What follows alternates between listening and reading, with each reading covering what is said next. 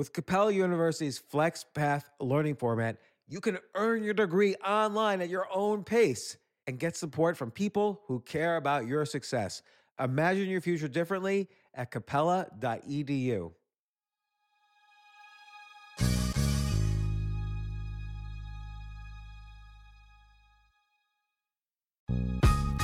This isn't your average business podcast, and he's not your average host.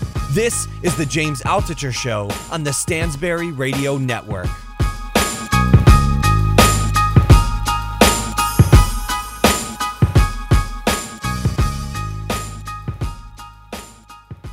You look at the stuff that's popular on LinkedIn, it's stuff about leadership, how to be happier, how to improve yourself, how to p- improve your chances at a job. I mean, I'm just riffing on this, but you see this as the executive editor of LinkedIn. By the way, I'm here with Daniel Roth, executive editor of LinkedIn. Welcome to the show. How are you, Daniel? I'm doing great. Thanks for having me. Oh, great, great to have you on. And uh, uh, we, I said this earlier, but thanks once again for making me a LinkedIn influencer a few months ago. It's Oh, been yeah. a, a great pleasure to write for you guys. It's been awesome. It's uh, definitely one of the uh, one of the fastest rises to the top we've ever seen.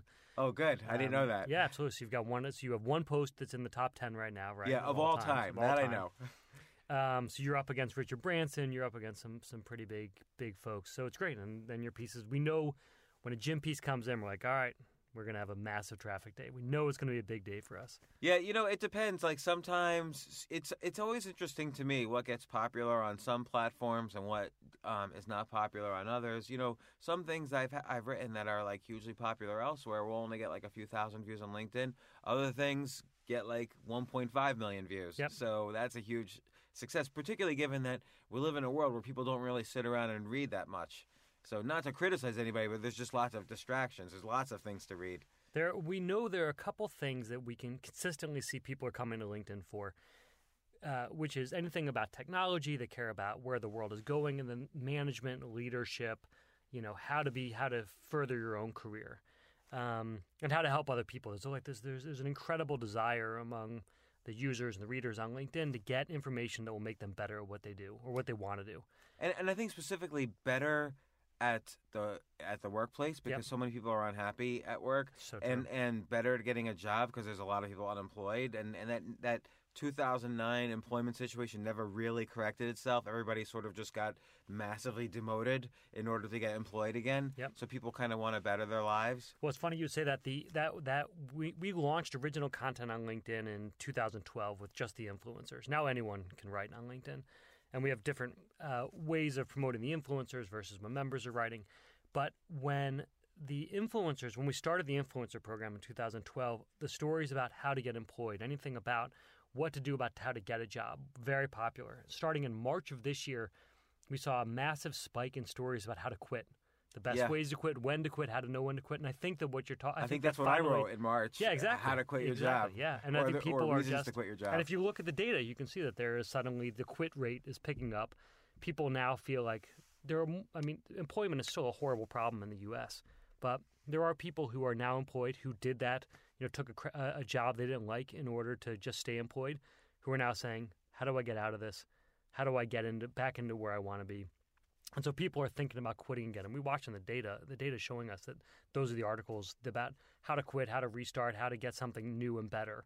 that's those are suddenly doing well. So you get so you have LinkedIn I view as like a big source of kind of societal data. So now you're getting additional data which is what are people reading Yeah. for self-improvement and personal improvement. So that tells you the direction they want to go. You're also getting data of course on who's hiring, who's not hiring.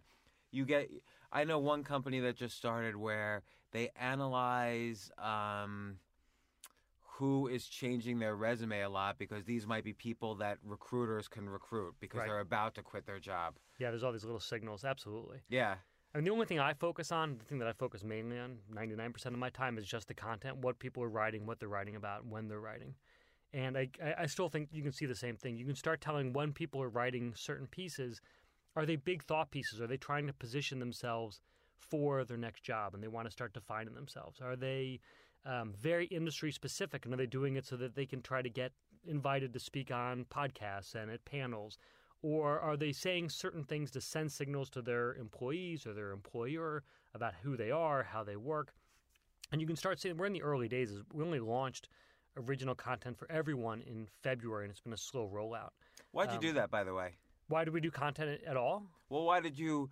You had the influencers, Right. which you know. Okay, I want to read Richard Branson's latest thing. I want to read uh, Gary Vaynerchuk or Michael Azra, or heck, I want to. I wanted to be an influencer right in the beginning. But then, why did you decide to become a, a huge platform? You know, kind of like a medium. Yeah.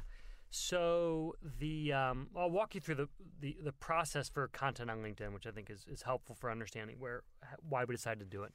So we started in 2012. Before I joined LinkedIn, I was the editor of Fortune.com, and before that, I was a longtime writer at, at Fortune. And helped start a magazine called Portfolio, a Condé Nast. Always sure, I know Portfolio. All right. That was back in like 2000. You launched in 2007. Exactly. So, but we launched in 2006. I we love the magazine, It was by great, the way. right? Yeah. It was a slick magazine, Yeah. Condé Nast, like kind of like the Vanity Fair of finance. Exactly. But it was like right at that peak period where finance fell apart immediately. That's right. And then there's no readers anymore. That's exactly right. But it was a great idea. The year before, it was a great idea, but it was definitely the top. It was probably the last great magazine launch. You, you didn't have like a Rupert Murdoch who he launched, F, you know, uh, Fox Business around the same time, but he's willing to he was willing to put like 500 million to keep that going. Yeah. During the rough period. Exactly. Now, so I left there and went to Wired after that, which was great. Also another Condé Nast magazine. But the in the in the business media space, this was a you know this kind of search for audience has always been an issue. How do we make sure we get the right people reading the right stories? And I joined LinkedIn in 2011, and um, with this idea of there was no content on LinkedIn at the time. It was just it was the place you go to connect with other people like you and And honestly, I didn't use LinkedIn then. I only started using it when you became a content machine. Well, I think it opened up the LinkedIn to people who were not passive job candidates or active job candidates, people who just cared about business. Um, and so when we started, we started with LinkedIn Today, which was a uh, which was a way to aggregate content from around the web. So we try to match the the best headline to the right professional at a massive scale. And we did that for exclusively for a little bit over a year. We got a lot of data. We understood what people. We didn't even know what people wanted to read or or or like or share until we started doing that. From that, we knew that there were certain topics people cared about. The ones we just went over: leadership, management, uh, technology, and then some really industry industry specific ones. You know, if you're in nonprofit, you care a lot about how to use social media better in nonprofit world. If you're in wine and spirits, you care about something. If you're in manufacturing, you care about you know lean manufacturing. It's Do you really- match people uh, to articles? Yes, yeah. So the idea is that we have we use algorithms and editors to do that kind of matching. The algorithms can do it at a massive scale. The editors can do it in more of a rifle shot, but but it's it, it's always right on, mm-hmm. and the algorithm is you know hit and miss, but always getting better. and and the algorithm can do it across 300 million members. So we work, the editors work really closely with the algorithm, the data scientists, data scientists we, with the editors, and we try to get this system in place where we're, we're getting the right headlines to the right people. In 2012, we realized though that this was a that there was a, a way here to get once we had this massive audience, we knew people would want to write for it. So we launched the influencer program with about 150 people to start. Richard Branson, uh, Barack Obama. This is right at the election. We had Barack Obama and Mitt Romney who were both on there. Um, and Richard Branson hit million users Yeah. before Barack Obama, Mitt Romney, all these guys. Oh yeah. Well, it turns out he he's like the, you know, he he is. When when I was at Time Inc., we you know everyone knew at Time magazine that if you put Jesus on the cover, it would be the best selling cover of the, of the year, and if you were a People, if you put I don't know Leonardo DiCaprio on the cover, it would be. Richard Branson is to business what what uh, Leonardo DiCaprio is to entertainment. He, and he looks a little like Jesus. Like so, You you know, that's what you it is? yeah, he's got That the long it. hair, the beard. Yeah, but he's he wrote this one post that was um, it was like 250 words about Happiness. happiness. You've God, you've really done your homework. yes. um, and uh, and it got I can't remember what the numbers are now, but it got something like 750 comments, and and people were you know and people aren't talking to Richard, they they're talking to their own network when they do it, and so they're saying, well, here's what I think the secret to happiness is, but that guy can just spark a conversation. It's fascinating.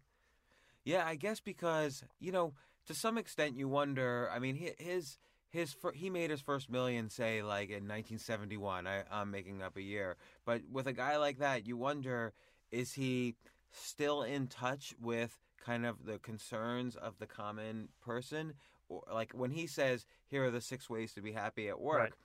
is he really talking about the six ways people can be happy at work, or is he a little out of touch at this point? He is always the great. I think one of the things that he does really well is he talks about things from his own perspective. He never says, "Here is what you need to do to be happy." He That- says, "Here's what I do to be happy. Here's what works for me." That's a that's a very powerful technique. You know, the the best marketer in the world ever used that exact technique. Uh, and nobody ever guesses who the best marketer ever, so I'll say it is is Buddha. So Buddha basically said to all his followers, "Don't believe me. This just works for me. You can try it for yourself and see what happens." And of course, Buddhism spread through India like in less than 50 years to you know whatever hundreds of millions of people. So I always think that's like That's the best great. marketing technique. That'd be a great post. If you haven't written that yet, you should. You should after, right, after we record this, you should post. write that up. That would do well. Jesus has got some good marketing techniques as well. so Let's let's start with Buddha. Let's see how it plays. Right, right. Move That's on to the little other major religions. Yeah. yeah, Um, so we start. We had the influencer program. We did that. We learned a lot. But we, I think, even from the beginning, the nice part about the influencer program is we could really control it, and we could see what we never had original content. We had no, you know, I'm taking you behind the scenes, but we had no. We had to build a CMS. We had to build a way for people to write content on LinkedIn. We had to figure out how to populate it. We had to figure out how to make sure that you were notified when someone you were following uh, wrote an article. There were all these pieces that had to be in place. And once we felt comfortable that there was this entire loop, you write a post, you have your followers find it, they choose to follow you, they get notified the next time you write a post. We knew we had a, a real system, and, and from the beginning, we wanted to open this up to everyone. well, well, but you, but you did it smart. It, it almost, it's almost the way all of these kind of social networks start up. And let's call this a social network within a social network. Like Facebook started with uh, Harvard.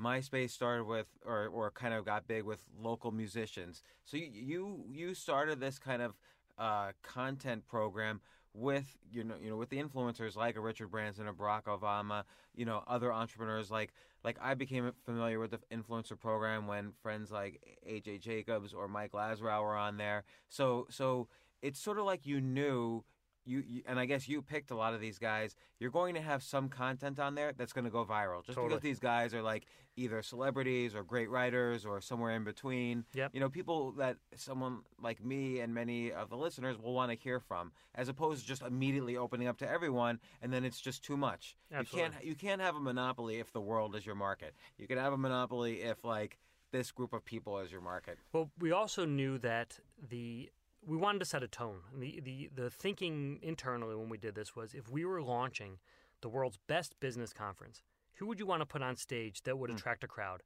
And that not only would attract a crowd, but that crowd would then go into the hallways and discuss it afterwards. And and that's how we formed our list. And we put together this list and said these are the people we'd want to hear from. And the and we wanted to set a tone.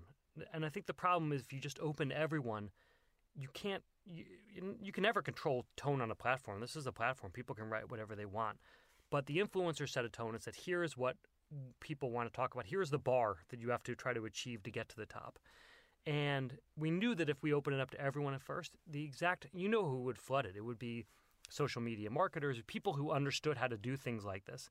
And the whole thing would be tips for how to be better on Facebook and how to be better on Right. MySpace and what businesses should think. And and that's because a lot of people want to read that, but those guys who are in that industry know how to capitalize on a new platform as soon as it starts.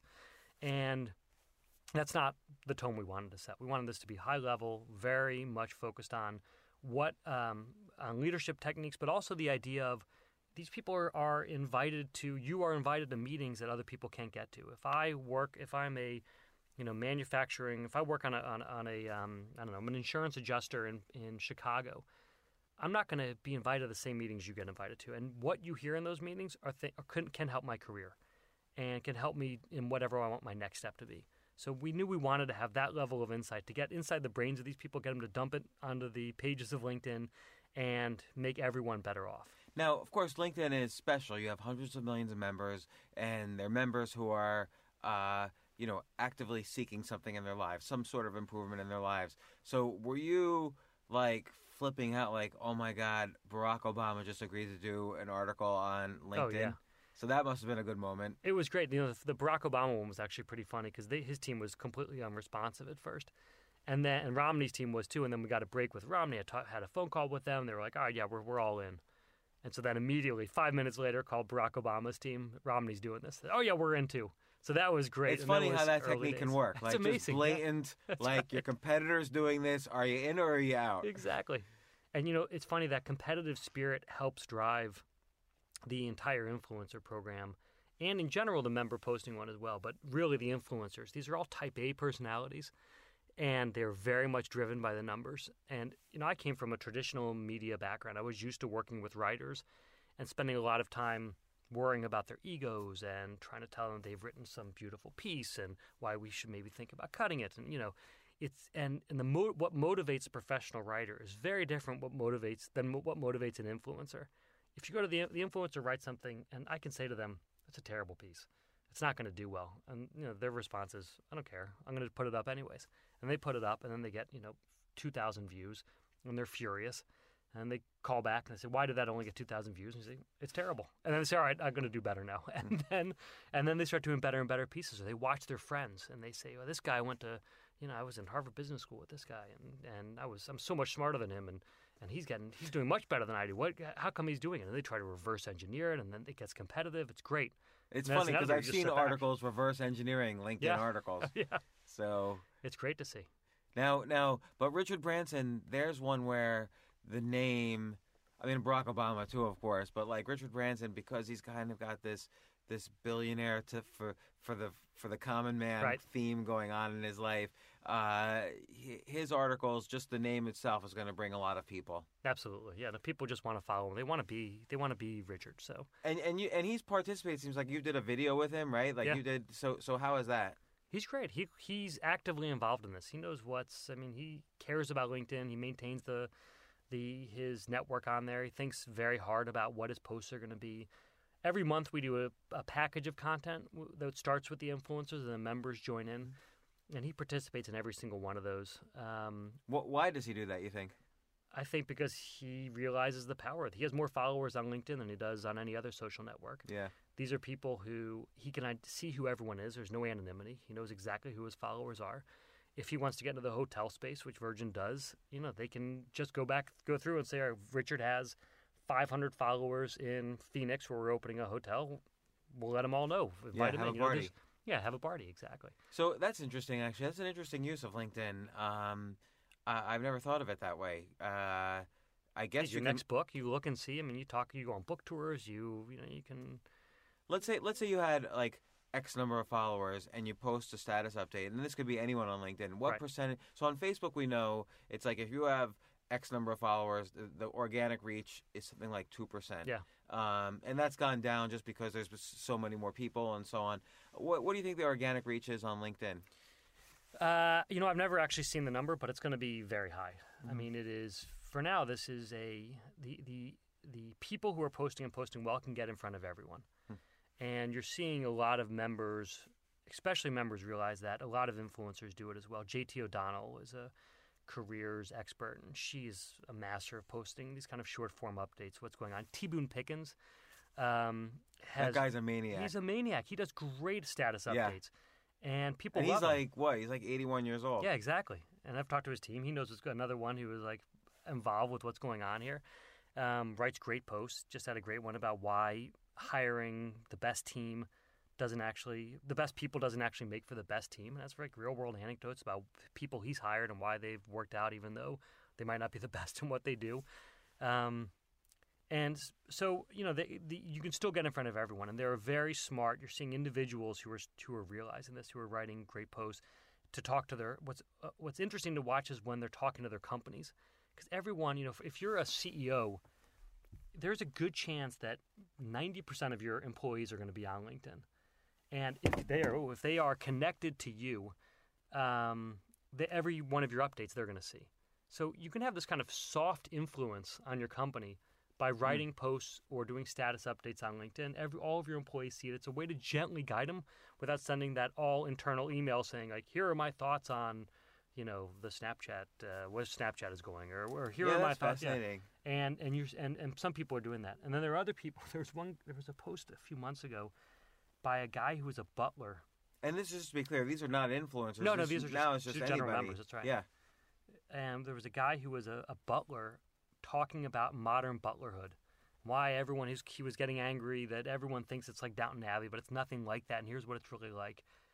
And that's what I find t- rewarding about the non-influence, the, the push away from influencers. You know, we have our influencers, but now when you open up to everyone, the serendipity starts happening, and you start getting these amazing posts from people who you never, I never would have gone and said, let's let's figure out what butlers have to say. That would never have, in a million, you know, story ideas, it never would have come to me. Nor would you have read that if he had a his own personal Right. site about butlering. Exactly. You never would have like Never even if it had gone viral, like and you saw it on BuzzFeed, you never would have like clicked on Nope. it. But on LinkedIn, there's some. It's a trusted site. Yes. So this is I I constantly tell people actually don't necessarily blog on your own website. Like go on a trusted site and because that's where you'll be trusted Right. as opposed to like you know your own name.com or whatever. Yep. Uh, it takes years to it takes years of being on trusted sites to have your own name.com. Everyone starts off with your own name.com, which is like the wrong direction. That's right.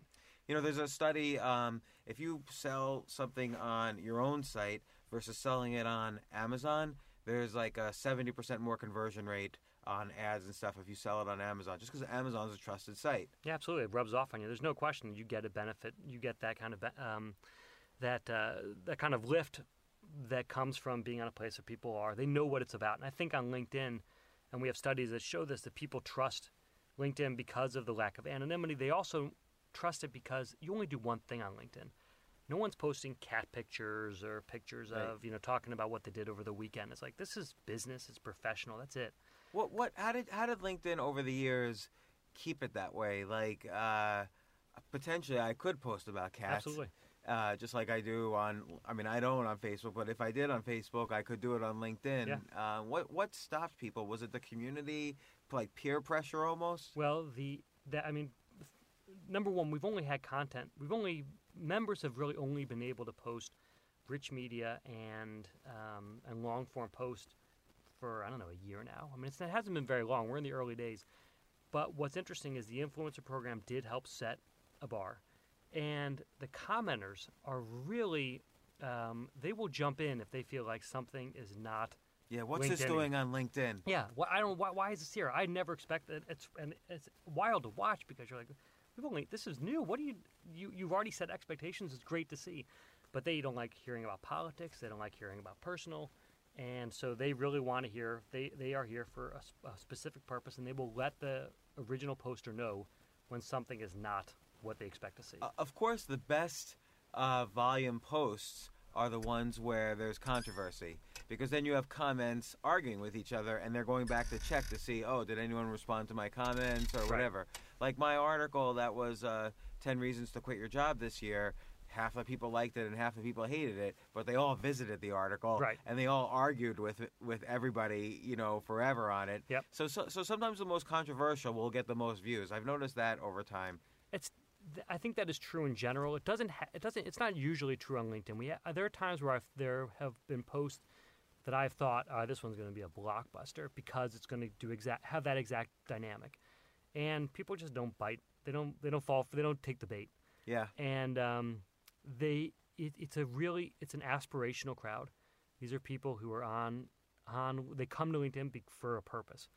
And so there have been posts that I, that I thought were really funny and that were really sarcastic and that have done terribly. And the commenters have weighed in and said, you know, why are you don't give this guy? There was one about some guy had, had left. He was the C. It was it was about the CEO of um, former CEO of Groupon, and he left and recorded a um, a CD all about with songs about business. And we had one of the influencers did a review of it. It was pretty scathing. It was hilarious. And the commenters gave him a hard time. They were like, "This guy Andrew is really trying to rebuild himself. He's on. He's doing a second act. Who are you to say he's not? You know that he's no good." That's great. Actually, I'm really. I'm proud of LinkedIn for that for, it, for the was LinkedIn wa- community. It was a real eye opener, and it was like, oh, this is this is what works. People want to, they want to support other people. They want to make people better. They want to be better, and they don't want to have the same kind of cynicism that um, that really worked well everywhere else I've worked. Is not necessarily the formula for success here. well, well, it's interesting because what what makes LinkedIn and Facebook similar and different from any other social network out there, every other social network that's ever existed, is that you guys have embraced identity. Like people are not anonymous. And in Facebook, it's more about connecting with family, friends, and potential dates. And LinkedIn, it's been about connecting with people who can help you get a job Yep. or, or network with. What's to stop LinkedIn? And maybe it hasn't stopped uh, with LinkedIn, but like, well, I would use LinkedIn as like a dating service if I was a single guy. I'm a married guy, but LinkedIn certainly seems possible to connect with people that way. Do you see that happening? I don't see this comes up a lot, surprisingly often.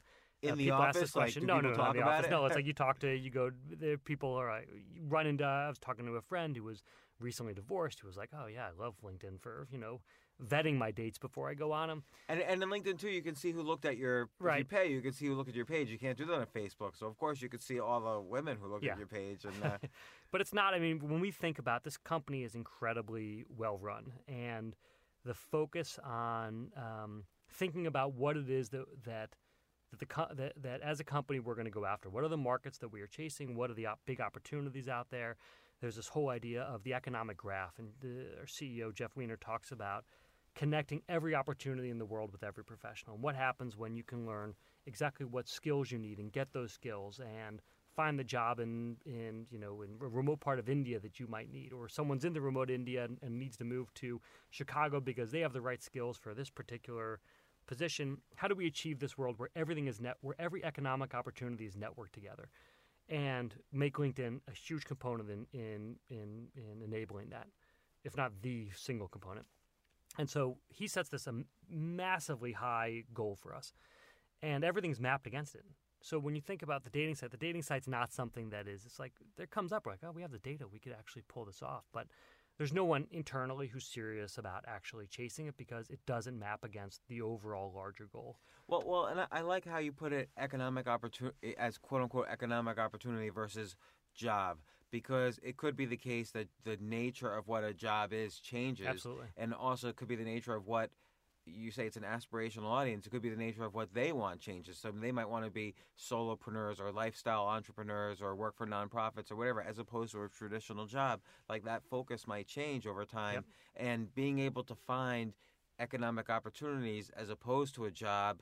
I think initially LinkedIn was about finding a job. Yeah. And now I, I think it is leaning, it- not that that's gone, but people are now expanding the definition to economic opportunity. So what are what are some success stories that you've seen uh, in terms of, and, and whether this is in the data or anecdotally, like have people found their life's goals, you know, through LinkedIn? Yeah, I mean, you know, I, Does I, it work? I, it does work. I mean, it's work. These is this is still again, this is where the economy's headed. This idea of you don't ha- you might have a job for a few years, but the idea of next acts and Reid Hoffman, the founder, just wrote a book recently about this.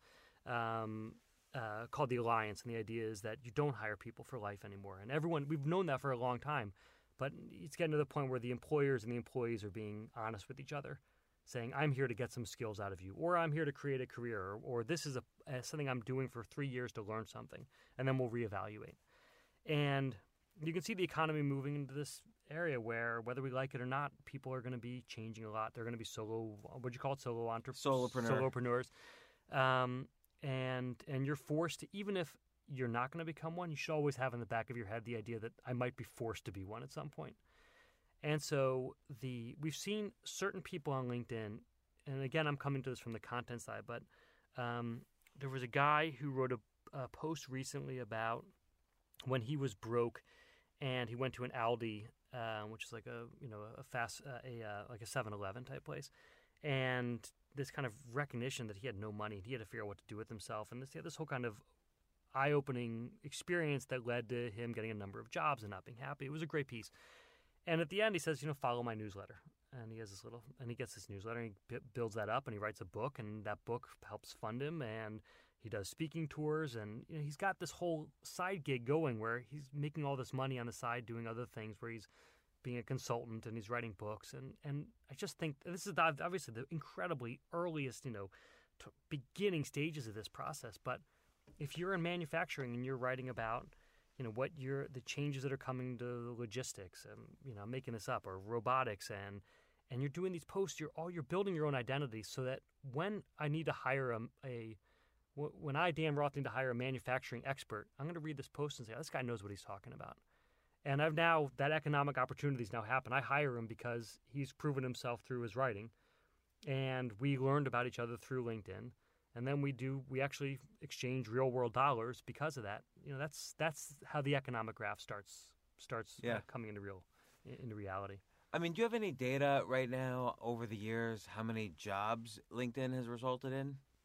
I'm sure we do. I think we do. I don't know, but I don't actually have that sitting here right now. I can get back to you with that. That would be that would be an yeah. interesting statistic, just because that was again the initial goal. Say was to hook up, uh, you know, um, potential employees with recruiters or HR personnel or whatever. Yep. Um, but like you said, now I think there's now LinkedIn as kind of this ecosystem has created a lot more opportunities. So here's a guy who, you know, so writing is always important, like the ability to whether express yourself at 140 characters or a Facebook status or now a LinkedIn post. Being good at that will create opportunities for you. Absolutely. And I think you saw you see that with the Butler example and with Yeah. the example you just said. You know, these people create a brand. Yep, absolutely. We said there was a lawyer recently in Chicago who did a post and and was then invited. But LexisNexis reached out to her and said, "Can you write this for our blog? You know, we saw this thing; it was great. We want to run it here." And you just start getting these. You have ways to reach. This is a, a lawyer who would not have. This post was about a very arcane part of of law. It's not saying that would have been maybe not have been found elsewhere, but it reaches people through LinkedIn. The because we can apply our network effect to your great thinking, it can spread be in a way that it couldn't sp- couldn't have spread before. Sure. If if I were a lawyer, I would every day take a question that I was asked over the past week by one of my clients and write the whole answer for free and put it on LinkedIn. Genius. Absolutely. As much free content as you give out, and this is just sort of general advice, the more clients you will get. Yeah. And lo- every lawyer should be doing that. Yep. But there are don't. Lawyers are afraid to like share because they think people are going to steal. But uh, you know that's changing too. Absolutely. You know, my wife is a is a school consultant in Brooklyn, and she recently started a blog that where she just interviews school leaders. She puts it up on her site. She puts it up on LinkedIn, of course. And the amount of viewers she's getting to these are well beyond what she could have gotten if she'd given a speech at some local community center about how to think through, you know, public school choices. Do, do her LinkedIn posts beat her blog posts in traffic? Oh, by uh, massive numbers. just like a lawyer, if he was on LinkedIn, they're gonna beat the if on a. I never read a blog on a lawyer on a Right. law firm site, but I'm gonna read a LinkedIn post. That's right. And what's nice about it is that it's tied to it's tied to your identity. And I think this is something that people struggle with, especially lawyers, accountants, is that if you write a post in third person, and if you write this kind of denuded uh, post that doesn't have any personality in it, it's not going to do well. People Right. are they want to learn from you. They don't want to learn from your company or your LLC. They want to hear what you have to say as an expert, and they want to hear your voice. And, and that takes some getting used to. You're used to it. You write in first person without a problem. You reveal, you open your kimono, you reveal everything about yourself. Yeah. And almost in ways that you know, I want to close one eye sometimes when reading some of your posts because it's so they're so raw and I've, honest. I've lost all my friends and family since since I started writing, but fortunately I have new friends and family. Right. You get new ones. But that it, it honestly is is one of the biggest pieces of advice that I give new writers to who are writing on LinkedIn and other places. Eh, Coming from the business world, is you have to be willing to talk about yourself. You have to be willing to admit mistakes. People love hearing mistakes and how you came o- how you overcame them.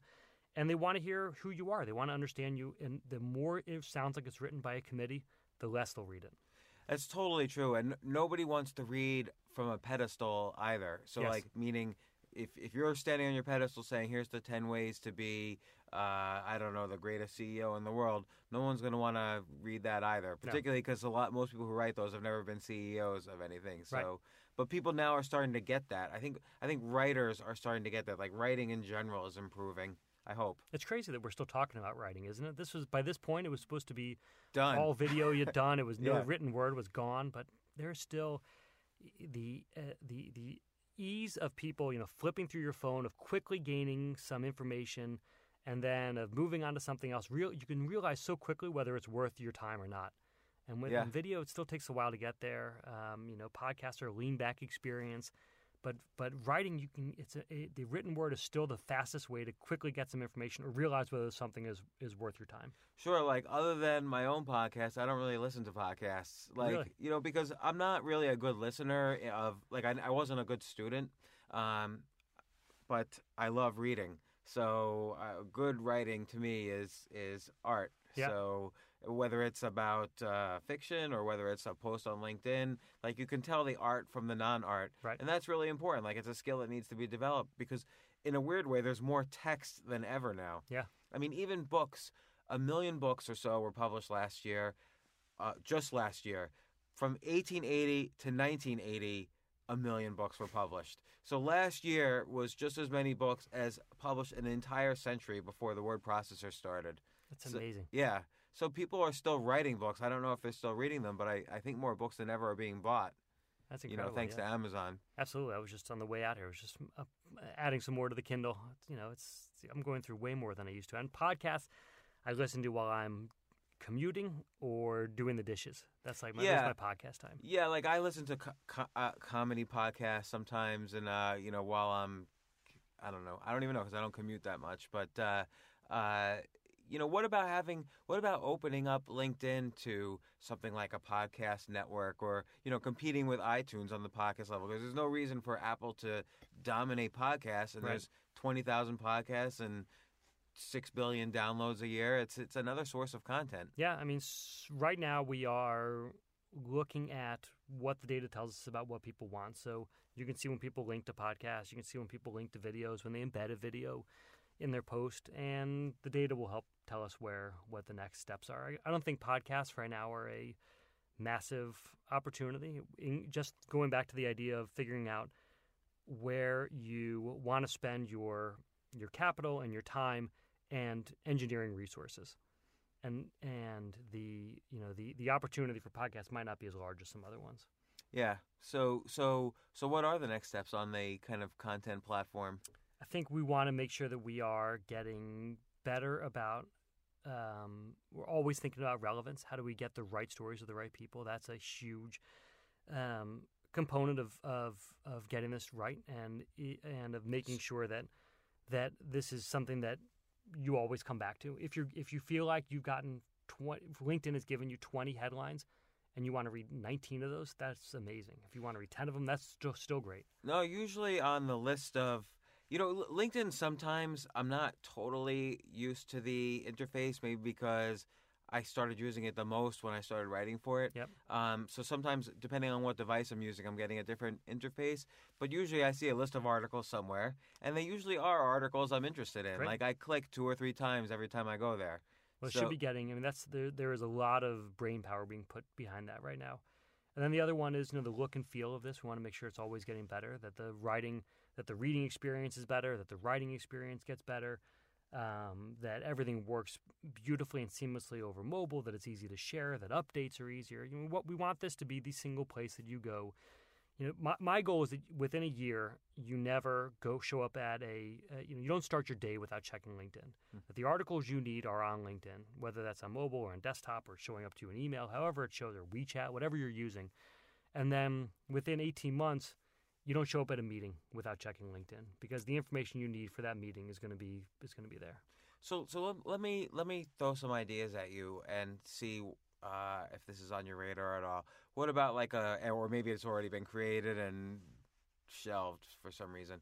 What about like a LinkedIn Answers kind of competing with a Quora or a Yahoo Answers? Because it seems like with LinkedIn Answers, it could be very specific like what's it like to interview at Google? And Yeah. then everybody who's linked, to, you know, interviewed at Google and your network will, or other networks will start answering. Yep, love it. We used to actually have that product at one point. I, I seem to remember there yeah, was we, something. we had something like that, and it went away bef- right when I joined. Right when I, I joined, so I'm not sure exactly what the uh, what what what happened there, but I think it's something that comes up a lot. I think it could be incredibly useful. So, Because Quora like seems to always increase in traffic. are you a Quora user? yeah, I'm a, am Yeah. a Quora user, and I, I notice that so Quora also has a publishing platform, so you can publish a blog direct, or you can answer questions, and the answers that I the questions that I answer always gets more views than if I take the exact same content and make it a blog post. Huh.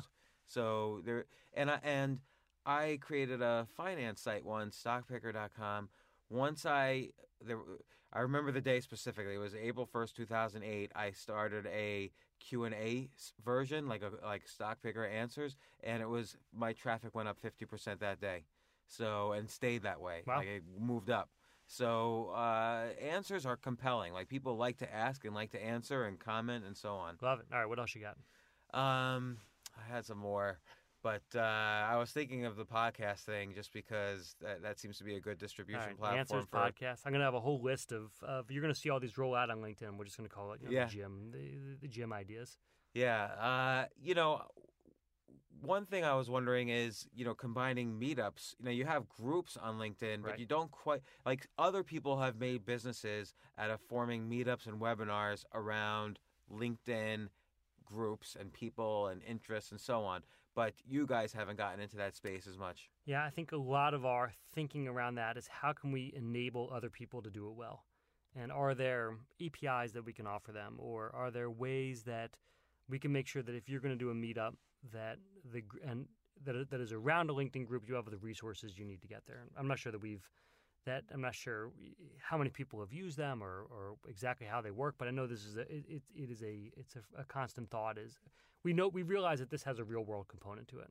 Yeah, because like, uh, so I had uh, Lewis Howes on the podcast at one point, and I, I don't know if you know who he is, but he's um he's created a seven figure a year business for himself, organizing LinkedIn webinars and meetups, uh, and then teaching others how to do it. So he's he's a really good guy. I could always introduce you if you want. Absolutely. Wow. Um, another another interesting business is something like um, uh, I don't know if you've seen Clarity.fm. So uh, experts say what they're an expert in. So let's say I'm an expert on SEO, as you know, search engine optimization, and another person needs some SEO for their website. Uh, I can call the SEO expert through Cla- Clarity.fm and pay per minute. He lists his price per minute, and I could pay him. So LinkedIn right now is you could almost think the original purpose, which is hooking up uh, uh, potential employees to HR personnel, that's almost become an old-fashioned purpose. And you even said that it used that in your language by calling it an economic opportunity rather than a job. But what about really creating the economics on LinkedIn? So, uh, so let's say, you know, I'm on the board of a public company, someone wants to talk to a guy who's been on the board of a public company, I say my right on my LinkedIn profile, if you want to talk to me, it's a thousand bucks an hour, and people call up and you work out the economics and and then and the payment happens and it's a trusted site, so that's a a, a moneymaker. Yeah. And everybody trusts LinkedIn as these are the valid resumes, and you can, and there's also comments and endorsements, so everything's taken care of to exactly set this up, except for the payment system. And it's super interesting. It is. These are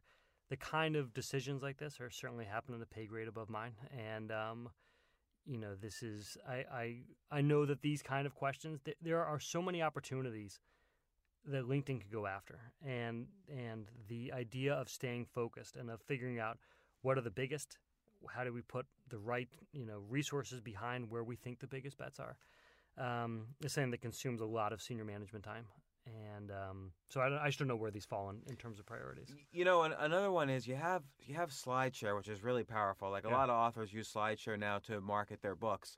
But what about something even more um, general, uh, like a Scribd, where any documents uh, can be posted up? Well, you can do that on SlideShare. SlideShare has a template for SlideShare reads the um, anything that you're uploading to SlideShare. SlideShare will, will will understand what it is that you're putting up there, and it will reformat based on the original document. So infographics, for instance, look amazing on SlideShare.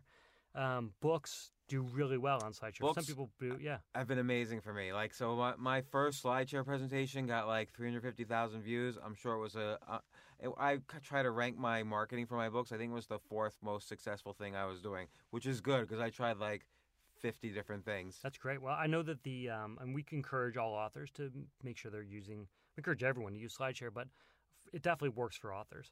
You know, the other thing that works for authors that we saw was um, I was talking to Adam Braun recently. The guy, you know, him? Pencils, of Promise. Yeah, he's been on my podcast. Oh, great! He's a great guy, Yeah. and he said that the biggest single driver of of uh, of sales for his book was LinkedIn. Really? It was an influencer post. A guy named Alex uh, Banayan, who's a, a VC, had written an, a, a post saying he's a young. I think he was the youngest big VC ever, and he wrote this post saying, "Here are the 20 books that if you're under 25 you should read." And one of them was Pencils of Promise, and huge spike in sales that day on Amazon and, and Adam. So what was interesting is you could see where you know on Amazon where it says these are the other books that people bought. It was Alex's whole list. So people were just going through going yes, yes, yes, yes, yes. So that works. And then SlideShare is a proven um, uh, converter also. Yeah, SlideShare is great. I mean, I would definitely.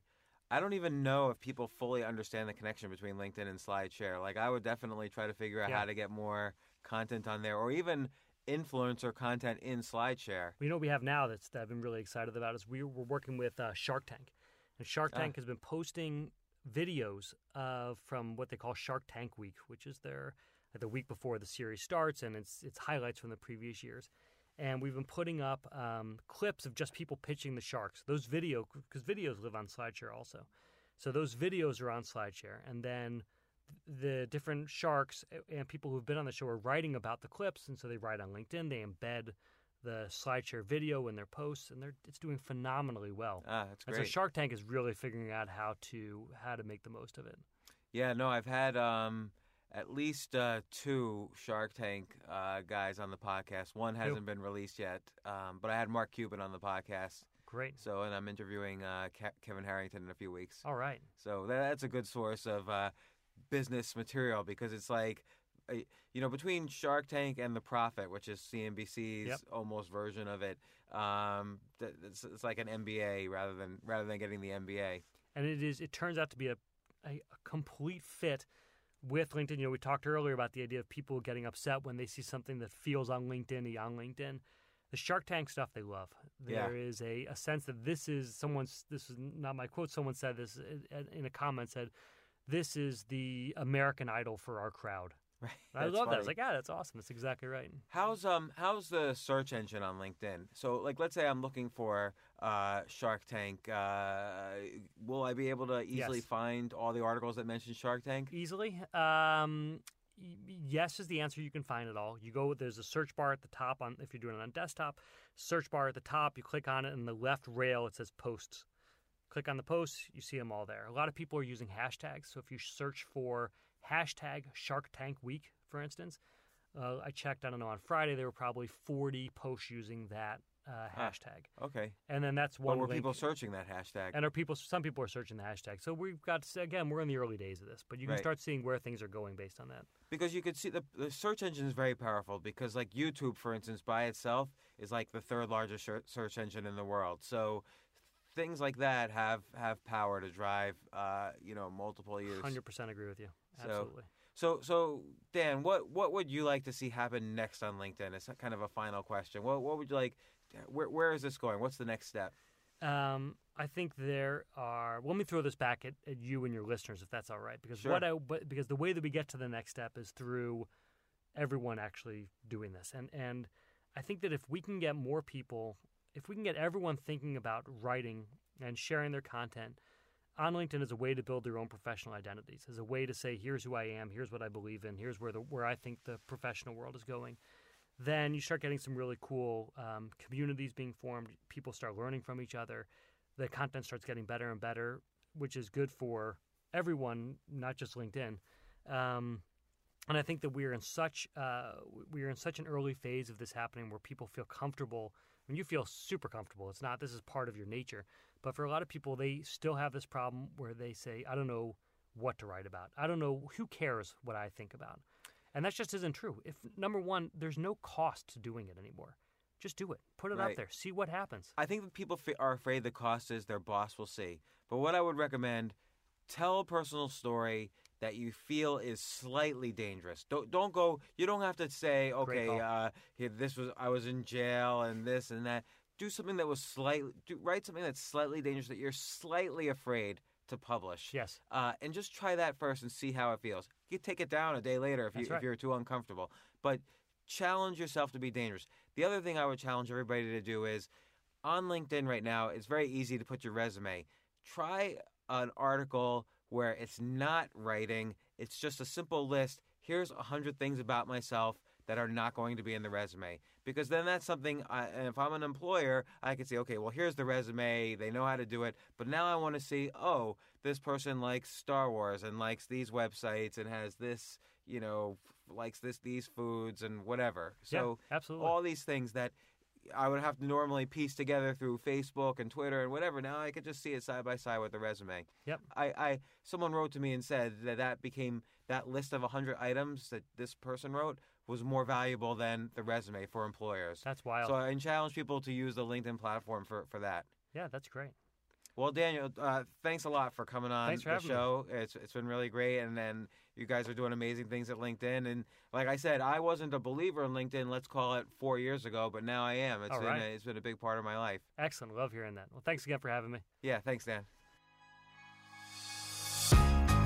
For more from James, check out the James Altucher Show on the Stansberry Radio Network at stansberryradio.com and get yourself on the free insiders list today.